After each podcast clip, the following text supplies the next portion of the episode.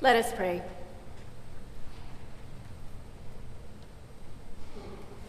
Our loving God, open our eyes that we may see you. Open our ears that we may hear you. Open our hearts that we may feel you. Holy Spirit, come.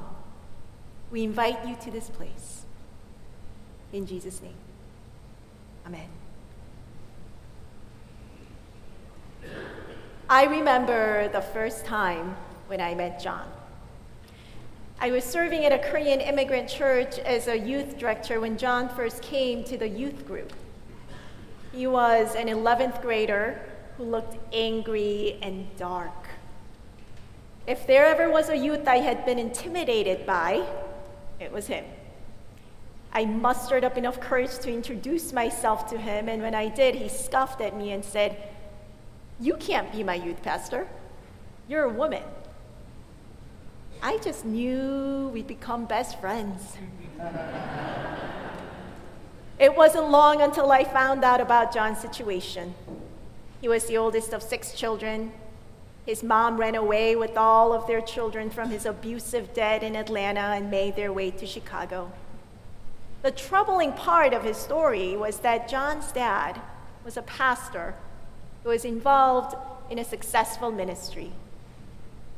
A few weeks later, John started to open up to me. He would call me and share his stories of abuse and ask questions about God and how to live a faithful life. I would have never guessed that John would be interested in matters of faith. He talked about his dad, a person who was supposed to love and protect his family but caused them nothing but pain and grief.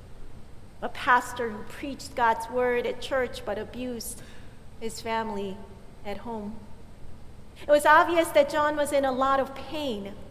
On the outside, he looked tough and angry. On the inside, John was feeling vulnerable, wrestling with God and his sense of worthlessness. Neither John nor his dad appeared to be on the outside what they were on the inside. What happens when our inside doesn't match our outside, like John and John's dad? When was the last time when your inside matched your outside? Today we have a very strange text of Jesus cursing the fig tree. Someone told me, Uh, Jesus was hangry. I don't know if you know that term, hangry. Angry and hungry combined. Hangry. Was Jesus simply angry because he was so hungry that he cursed the fig tree? Or is there more to the story? There are two things that happen in this chapter before cursing of the fig tree that we need to know about in order for this text to make sense for us. Matthew twenty-one begins the Passion Week of Christ. In the beginning of the chapter, Jesus makes the triumphant entry into Jerusalem, riding on a donkey. This is where we get Palm Sunday, as the people laid palms out in front of Jesus as a sign of peace, non-threatening and non-violent. The sign that Jesus is ushering in a new kingdom that is unlike the one Jewish people were expecting at the time. After Jesus comes into Jerusalem in a donkey, the next thing he does, does anyone remember? What is the next thing he does? The next thing he does is he goes to the temple and overturns the tables and drives out the money changers and says, "My house will be called a house of prayer, but you've turned it into a den of robbers." The temple was supposed to be a place of connection, connecting God with people. It was supposed to be a place where people could get a vision, a taste of heaven, of God's kingdom. It was supposed to be a fruitful place, but it had turned into a cold and barren place. Its inside did not match its outside. And then we come to the fig tree. Throughout the Old Testament, fig tree represented Israelites. Matthew specifically tells us that the fig tree had leaves but no fruit. The presence of leaves should have been a sign that the tree was producing fruit, but the tree was barren. Just like the temple, the fig tree that represented God's people was supposed to be fruitful, but it had turned into a dead tree.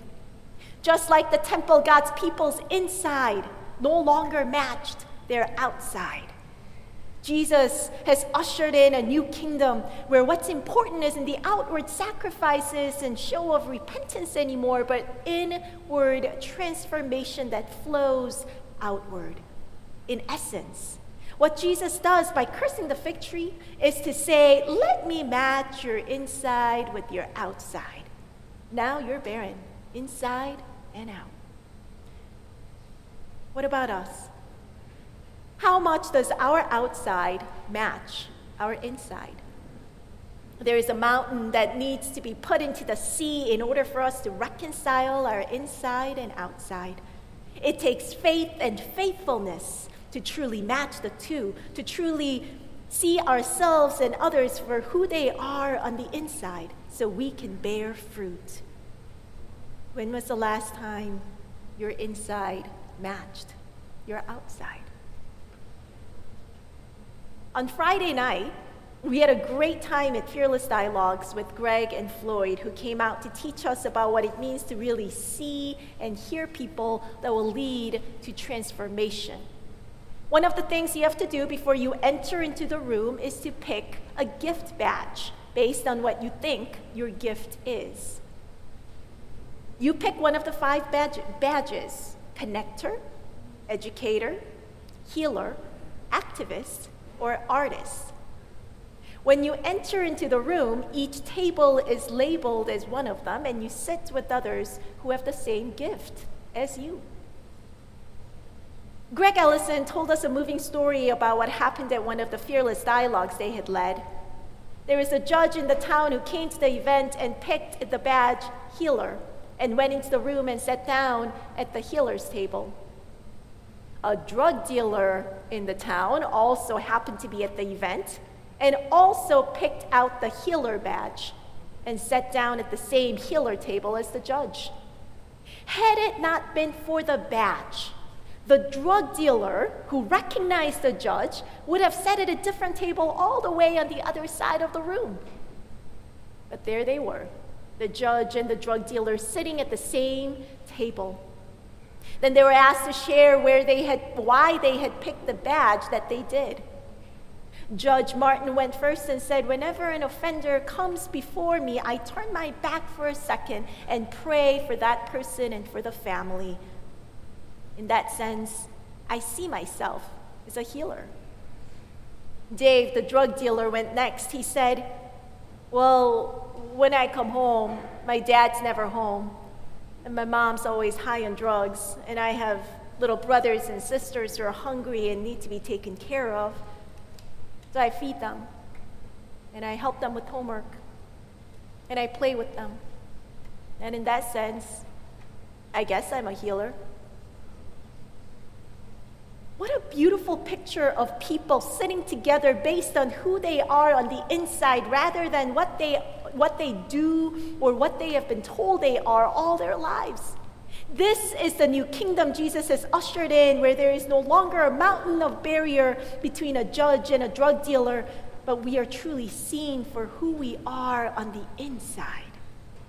As Dave, the drug dealer, left the event, he stopped to say to Greg, this was the best night of my life. For the first time, I was truly seen. This must be heaven.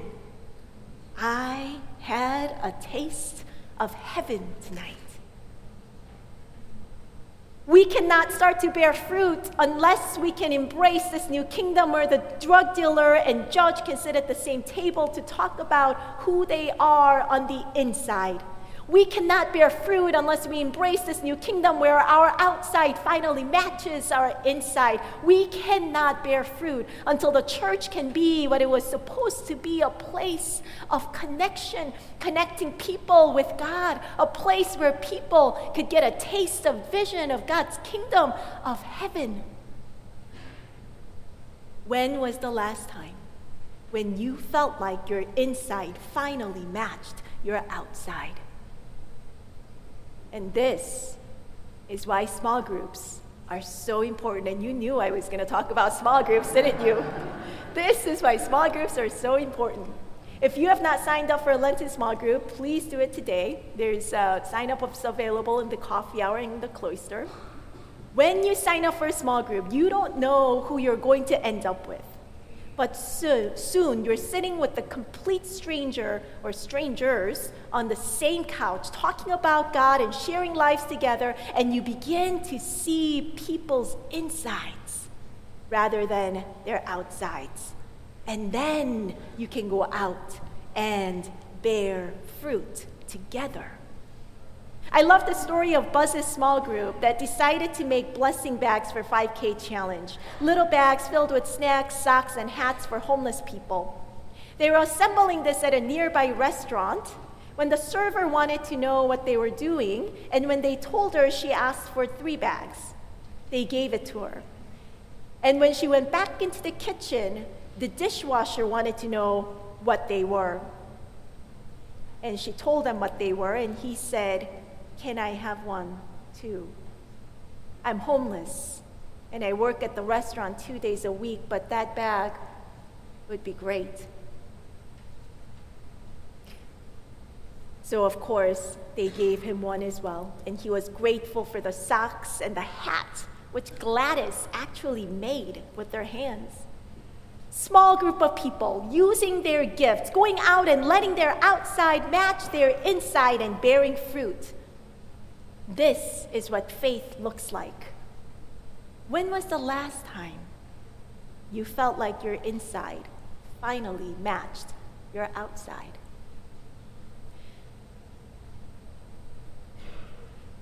So John and I actually did become really good friends.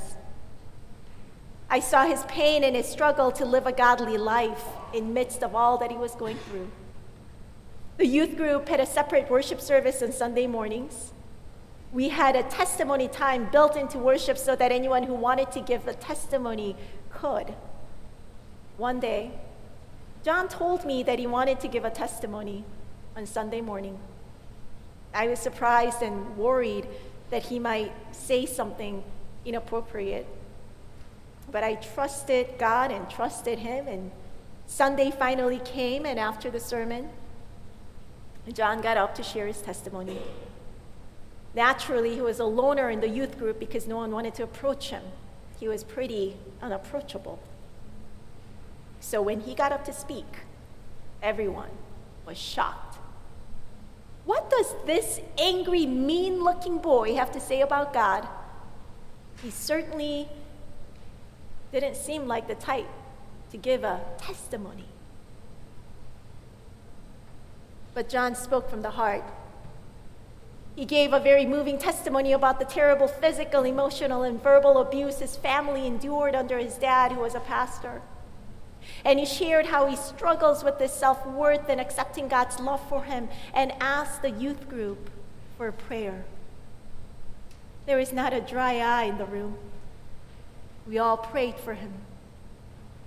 Not only were we able to finally see his inside, our youth group was brought together as a result of truly seeing him together. From that day on, we could see his face literally brightening up week by week. And by the time we went on a mission trip that summer, he had become a leader in the youth group. When was the last time when you truly saw others? When was the last time your inside matched your outside?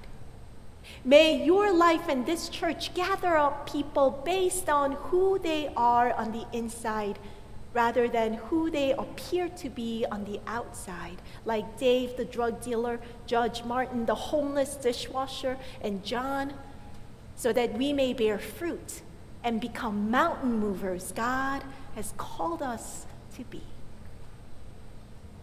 Amen. Let us pray. Loving God, draw closer to us as we draw closer to you. Help us to see you Help us to hear you. Help us to know you.